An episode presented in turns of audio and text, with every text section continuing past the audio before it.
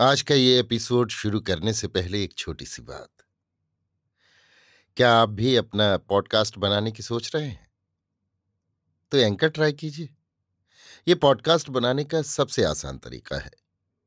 Number एक, ये free है।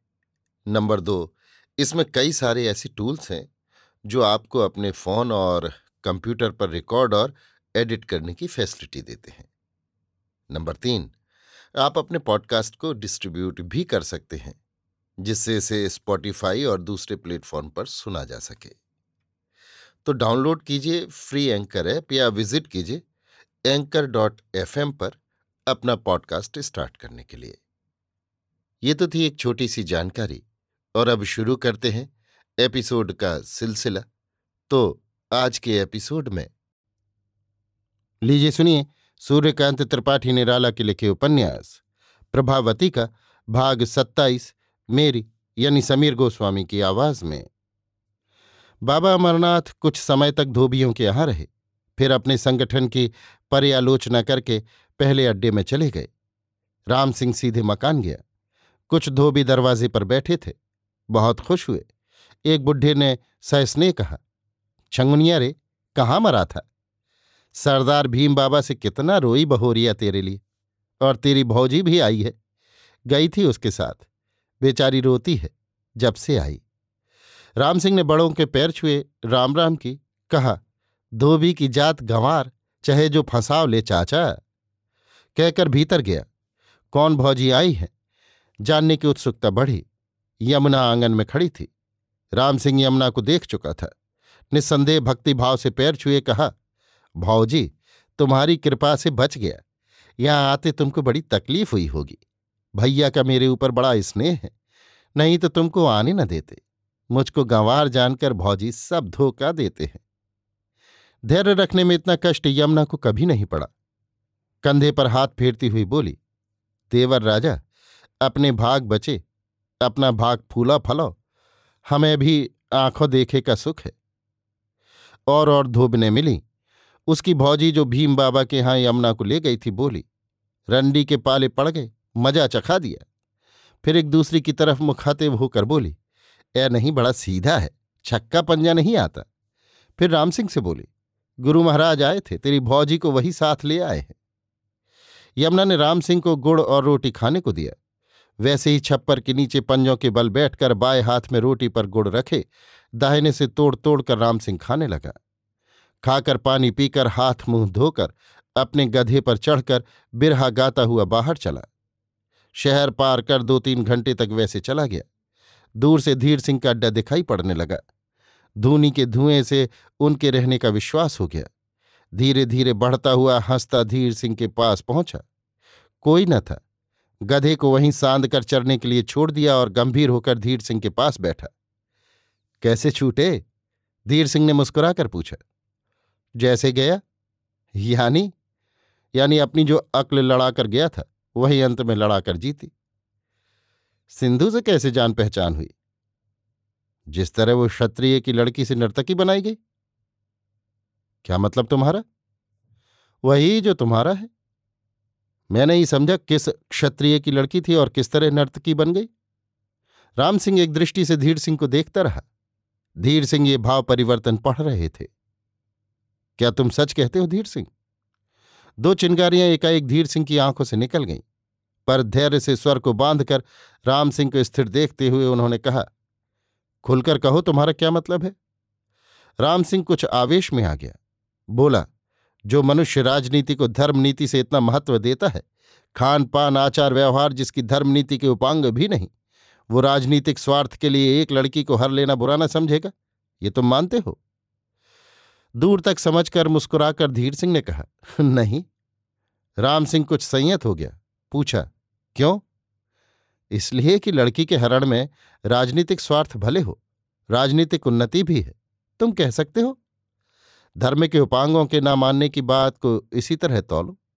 उसमें धार्मिक पतन न होगा, राजनीतिक और धार्मिक एक बड़े लक्ष्य की पुष्टि होगी। राम सिंह का विचार था, सिंधु के भागने में वीर सिंह का हाथ है। कम से कम वीर सिंह इस दुष्कृत्य को जानते हैं। पर जब सत्य की मूर्ति की तरह स्थिर देखा, तब अपने आप ये विश्वास पैदा हो गया कि वीर सिंह को ये प्रसंग ज्ञात नहीं। साथ साथ सरल भक्ति का उद्रेक हुआ। पहली वृत्ति जाती रही। विनयपूर्वक कहा, मुझे क्षमा करो, मैं तुम पर दोषारोपण कर रहा था। पर तुम वीर सिंह हो, ये मुझे मालूम हो गया। हाँ हाँ तुमने मालूम कर लिया। ये तुम्हारी बातों से सूचित था। पर कैसे मालूम किया राम सिंह? तुमसे मिलने से पहले मैंने चित्रकला सीखी थी। सिंधु तब लड़की थी, पढ़ती थी। नाम विद्या था। हम एक ही गाँव के रहने वाले हैं। विद्या की सुंदरता की गाँव भर में तारीफ़ थी। कुछ दिनों बाद असमर्थ पिता माता की सहायता के लिए दिल्ली गया और पिथौरा की सेना में भर्ती कर लिया गया। लौटकर जब गया, तब सुना एकाएक विद्या लापता हो गई है। कारण कुछ भी मालूम न हो सका। इसके बाद तुम्हारा साथ हुआ। क्रमशः घूमते फिरते हम लोग यहाँ आए। एक दिन कपड़ों के लिए मैं सिंधु के यहाँ गया। राम सिंह रुक गया, अपने को संभालने लगा। कुछ देर बाद कहा, तब वो पूरी सिंधु बन चुकी थी। मैंने नहीं पहचाना। देर तक मुझे देखती रही। पहले दिन कुछ नहीं बोली। कपड़े दे दिए। पता लगाया। वहाँ क्या पता लगता? दूसरी बार बोली, छिगुनिया, तू कभी कभी आया कर। कपड़े लेने हो या नहीं? मैं तुझे इनाम दिया करूँगी। मुझे शंका हुई। साथ साथ विद्या का वो मुख आँखों में उठ उठकर सिंधु के इस मुख से मिल जाने लगा। बड़ी इच्छा हुई कि पूछूँ, पर कायदे के खिलाफ न गया। एक दिन उसी ने कहा, छिगुनिया, ईश्वर ने यहाँ भी मुझे धोखा दिया। राम सिंह को ना दिया, उसका सांचा भेजा। मैंने पूछा, राम सिंह कौन है? उसने कहा, कोई नहीं। उसकी आँखें भर आईं। अब मुझसे न रहा गया। मैंने पुकारा, विद्या, वो सहस्त्र प्राणों से उच्छ्वसित होकर मुझसे लिपट गई। मैंने कहा, विद्या, मैं सुन चुका हूँ, हताश न हूँ। फिर क्या? वो राठौर की लड़की है, मैं चौहान हूँ। बचपन में मैं उसे प्यार करता था, मेरी ओर भी वो खिंची थी। ईश्वर ने मिला दिया। फिर अपने भगाए जाने, वैश्या के यहाँ रहने, नृत्य गीत सीखने और राजा महेंद्रपाल की कृपा पाने का हाल उसने बयान किया। यद्यपि महेंद्रपाल उसके भगाने वाले होकर नहीं, मदद करने वाले होकर मिले थे, फिर भी कान्यकुब्जेश्वर से संबंध जोड़ने के कारणों को मिलाती हुई वो समझती है कि ये सब उन्हीं का बिछाया जाल था। मैंने उसे पत्नी के रूप में स्वीकृत किया है। तुमसे छिपाकर मैंने तुम्हारी एक छोटी तस्वीर खींची थी। उसने तुम्हें देखा न था, क्योंकि वो यहीं रखी गई थी। तुम्हारी तारीफ़ सुनी थी। तस्वीर देखकर उसने संशय किया कि धीर सिंह नहीं, तुम वीर सिंह हो। प्रभावती को लेकर यमुना देवी के आने पर उसका संशय बदलकर निश्चयात्मक हो गया। मेरे कैद होने के दो मुख्य कारण थे। एक, तुम्हारी तस्वीर दिखाकर राजा महेंद्रपाल से मालूम करना कि तुम्ही वीर सिंह हो या नहीं। दूसरा, उन्हें मुक्त करना। विद्या को उन्हें मुक्त करने की धुन थी। यद्यपि राजा महेंद्रपाल ने उसे पतित कर दिया था, फिर भी चूँकि बड़े व्यय से उन्होंने उसे शिक्षा दिलाई थी और कान्यकुब्जेश्वर के ज़रिए कोई फ़ायदा अब तक न उठा पाए थे। और इस तरह वो कोई उपकार उनका करती भी नहीं।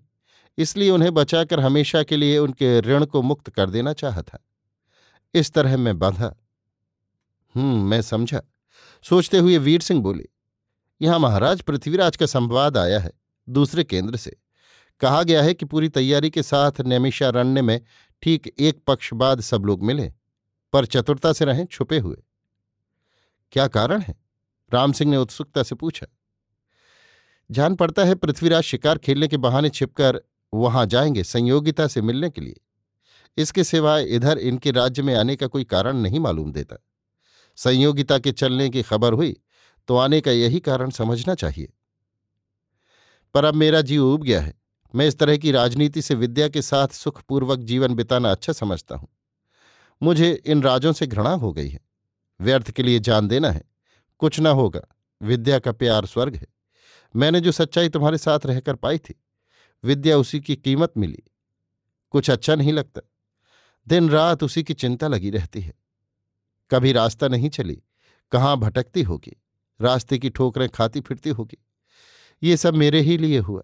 कितने सुख से रहती थी, पर उस सुख को ठुकरा दिया। मुझे वो कह गई थी कि अब इस धोखे की राजनीति में न रहना। ये महापाप है। मुझे बड़ा संशय ये है कि राजा महेंद्रपाल फिर उसे धोखा न दें। कारागार से वो महेंद्रपाल को साथ लेकर गई है। मेरी उससे ऐसी बातें हुई थी कि वो एक पक्ष बाद मुझे नैमिषारण्य में मिलेगी। वीर सिंह, अब मैं छुट्टी चाहता हूँ। केवल कभी कभी तुम्हारे दर्शनों को आऊँगा, यो मैं इधर से निराश हूँ। गिरे दिन को सुधारने में कष्ट होता है। राम सिंह, बने दिन आप सुधरते जाते हैं, हताश न हो। हम एक साथ हंसेंगे, एक साथ रोएँगे। काम बिगड़ता जा रहा है, इसलिए छोड़ना ठीक नहीं। बनाने की ही चेष्टा रहनी चाहिए। एक दिन शरीर भी क्षीण होता हुआ छूट जाएगा, इसलिए आत्महत्या ठीक नहीं। अभी हमें तुम्हारी ज़रूरत है। जब न होगी, तब तुम्हें भी हमारी न होगी, दर्शनों को भी नहीं। सुखपूर्वक काम करो, क्षत्रिय होकर छाह में मरोगे। राम सिंह सुनता रहा। वीर सिंह ने अपना सारा हाल मनवा जाने का बयान किया। फिर कहा, बहुत संभव है। महाराज शिवस्वरूप आश्रय के लिए वहाँ से भागकर विद्या के यहाँ गए हों। और विद्या उन्हें साथ लेकर भगी हो। ऐसी हालत में वो राजा महेंद्रपाल के साथ न जाएगी। शिवस्वरूप को उसने अपना विद्या नाम ही बतलाया था। शिवस्वरूप के कथनानुसार वो उन पर भक्ति करती थी। उसने एक भेद भी खोला था, जिससे विश्वास के दृढ़ होने की संभावना है। फिर शिवस्वरूप मनवा का रास्ता न जानते थे, इधर का देख चुके थे। भगने वाला पहचानी राह से ही भगेगा, जहाँ तक होगा। इधर मालूम नहीं, विचार क्या हुआ।